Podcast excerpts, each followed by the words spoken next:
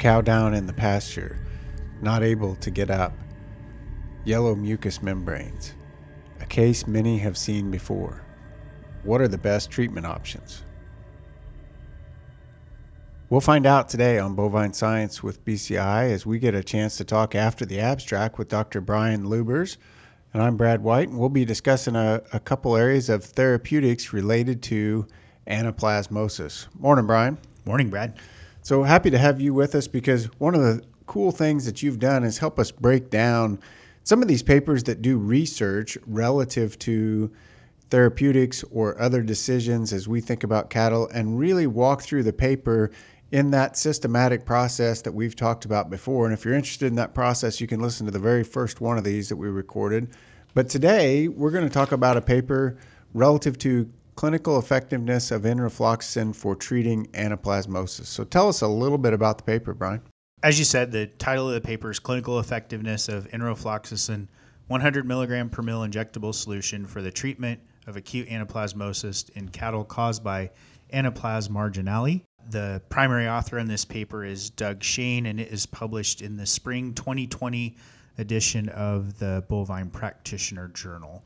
And as you mentioned, we kind of take a systematic approach to these to really help our listeners understand how do I take this information and apply it to clinical practice. We'll just kind of get started with this study. So, you know, and if you read the paper, and the authors do a really good job here. This is one of those. So, enrofloxacin is it's on our list of drugs that are prohibited for extra label use, and so you know, not that long ago, this we wouldn't even be able to consider this as a therapeutic, right? But we do now have an enrofloxacin product that is conditionally approved for the therapy of anaplasmosis. And in this paper, I actually went back and looked.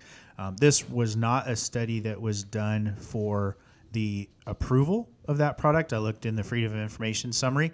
Um, this is actually a post approval study, but again, very well done. And so we always kind of start with, you know, what's what's the objective of this paper? And so we go down and it says the objective of our study was to demonstrate the effectiveness of a single dose of enrofloxacin at 5.7 mils per 100 pounds body weight for the treatment of anaplasmosis in a randomized mass clinical trial. So very clear objective right off the start, right? And that's our first thing on our list is is this relevant to my clinical scenario? So when we talk about the and I gave kind of a scenario at the top, this is very relevant to that because there's only been one drug approved for treatment of anaplasmosis, oxytetracycline. Yep, that's that is correct, and and we're actually I think it's even more relevant today because we you know when you get when you only have one therapeutic to choose from, um, if it doesn't work for whatever reason, and, and we have heard some reports of antibiotic resistance to tetracycline, so extremely relevant information in this paper.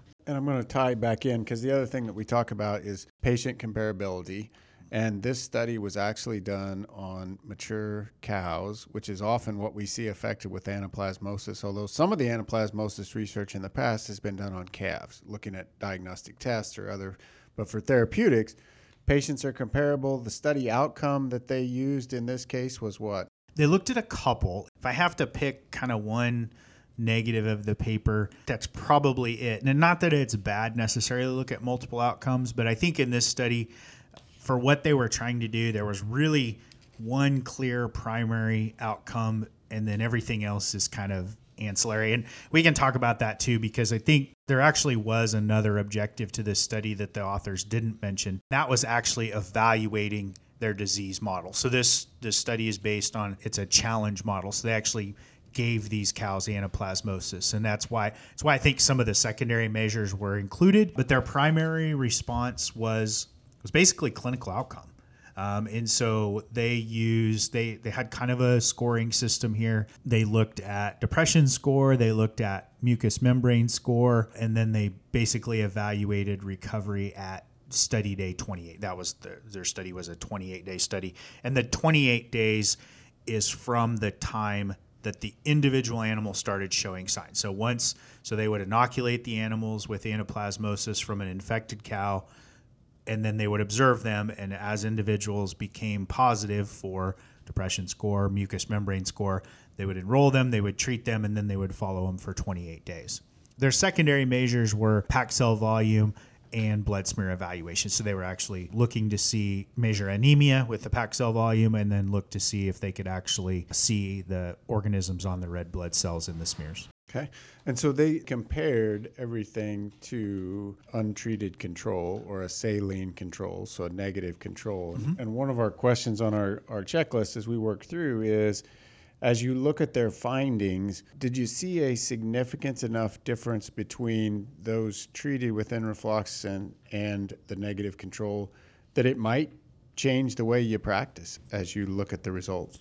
Yep. And so, as you mentioned in this case, they so the animals were either treated with enrofloxacin or they were administered saline. And I read the paper the first time, and they said that the person that was doing the treatments was not masked to treatment, which is also one of our questions. And I kind of wrote that down as a negative, but as you read further, everybody that did the observations was masked to treatment. So one of our criteria for evaluating studies is is there masking or blinding involved because we don't want people's unconscious beliefs to affect our study. And I think in this case, we can pretty clearly say that the masking procedures were sufficient. I'm sorry, Brad. What you asked me a question about outcomes. Uh, was there a difference between the two groups? And the answer is yeah. They found some statistical differences in treatment success rate. So roughly 75% of the enrofloxacin treated animals responded to therapy. But curiously enough, the untreated controls, the saline controls, they actually saw about a 35 to 40% treatment response rate in that group as well. So I have some guesses as maybe to why that happened. We know that as animals get older, they are more susceptible. And you mentioned that they this was mature cows, but they just say that the animals were at least two years of age. And so, you know, it may have been that some of those younger animals had some spontaneous resolution. it's not clear from here, and the and the authors didn't really discuss it uh, paper.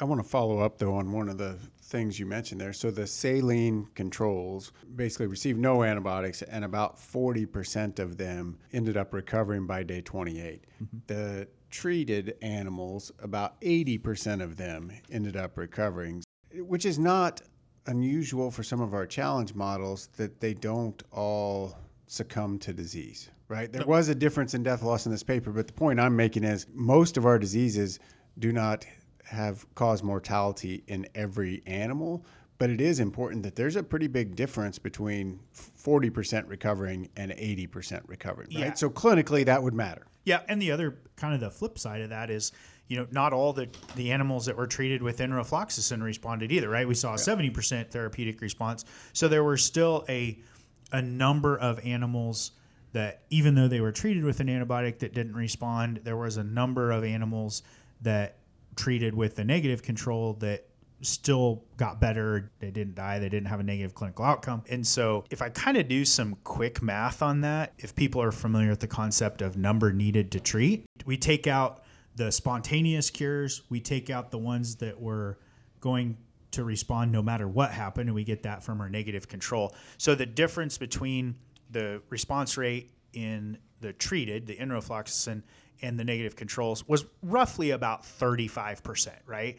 And so if I take that number and divide it into 100, I get three. And so the number needed to treat in this paper, if I did that, would be about three.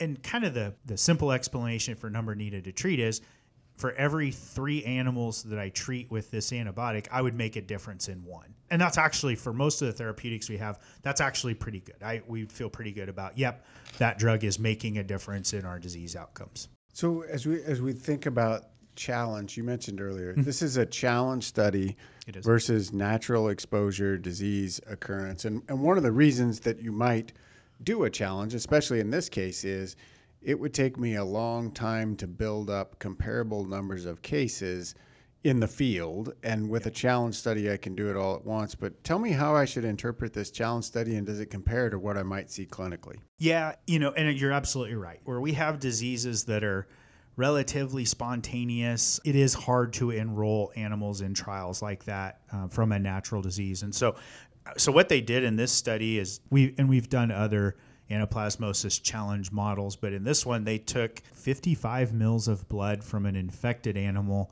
and used that to inoculate. So they administered that IV basically to the unaffected cows and then waited for signs of disease. And from the way I read their study report, it's actually a fairly effective challenge model. Now, as far as the course of disease and how that relates to, you know, a natural infection. So with natural infection and anaplasmosis, you know, spread by either ticks or people using contaminated needles. So it's usually a small volume of blood, right? You're talking probably a few hundred microliters, and here we're using 55 milliliters. So it's a very large dose. But it actually, from their paper, it actually looks like, you know, the course of disease is relatively similar, the severity of disease is relatively similar. So I think it's actually a a pretty good challenge model. Whether it replicates natural disease exactly, mm, probably not, but I think it's reasonable. And a lot of times the challenge models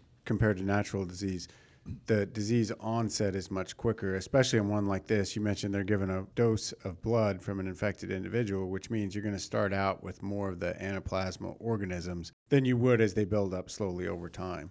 So yeah. how do I how do I take this information? What else should I take from this study other than the enrofloxacin that they used, was effective in this case at reduce at improving my success rate. Yeah, I think just one more point about this paper, and it it's kind of a, a limitation of anaplasmosis itself is their scoring system, right? So um, anaplasmosis can cause some fairly non-specific disease signs, and so when you look at how either what what's going to be our criteria to enroll a subject on the study or what's going to and in this case that was the same as their success criteria. So they a depression score greater than 2 a mucous membrane score greater than 1 or a rectal temperature greater than 4 except for the temperature you know I've done depression scoring before. It's a little bit subjective and they did have multiple people doing it. And so you know and I think in this case it matters because if I'm if I score it a one for depression score and you score it a two, that's the difference between an animal being on the study or not, or an animal that didn't respond to therapy or failed therapy. So, but overall, study's very well done. I, they've got good case definition. The statistical analysis is really solid. And for me, I guess, yes, they found a statistical difference between treatment and control. For me, it's big enough that even the scoring being a little bit subjective, I'm pretty comfortable that this drug is making a difference. And obviously, it was recently approved for this disease. So it kind of supports what the label claim is for, which is, yeah, should be effective for this disease. So I think as a practitioner, using the data that was it was submitted to support the approval of the drug for anaplasmosis and now we have this this post approval challenge study that's been done. I, I, would feel very comfortable about using this um, in a clinical scenario where uh, anaplasmosis was my primary differential. Absolutely, and and the you, you mentioned the subjective scoring, which we always w- watch for on these, especially papers like this. Uh, but they also had a mortality, and the mortality was uh, statistically better in the treated group. A couple caveats to this, and I'm going to let you address one of them. But one caveat is this compares enrofloxacin versus control, saline.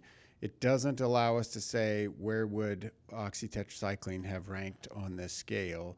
Mm-hmm. And two, and you mentioned this on label label claims, but I'll let you address specifically. You have to use the, the same product they use to be on label. Right. So this this product went through what's called a conditional approval process. And so the bottle is different. It would say Baytril CA 100, and that CA means conditional approval. So you legally cannot use Baytril 100 to treat anaplasmosis. You have to use Baytril CA 100 to treat anaplasmosis.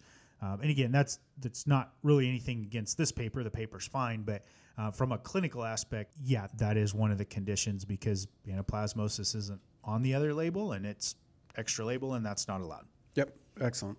Well, thanks, Brian. Great summary on this paper, and I think it gives us another treatment option for anaplasmosis, which is a pretty common syndrome. So appreciate you joining and sharing this paper. Thanks.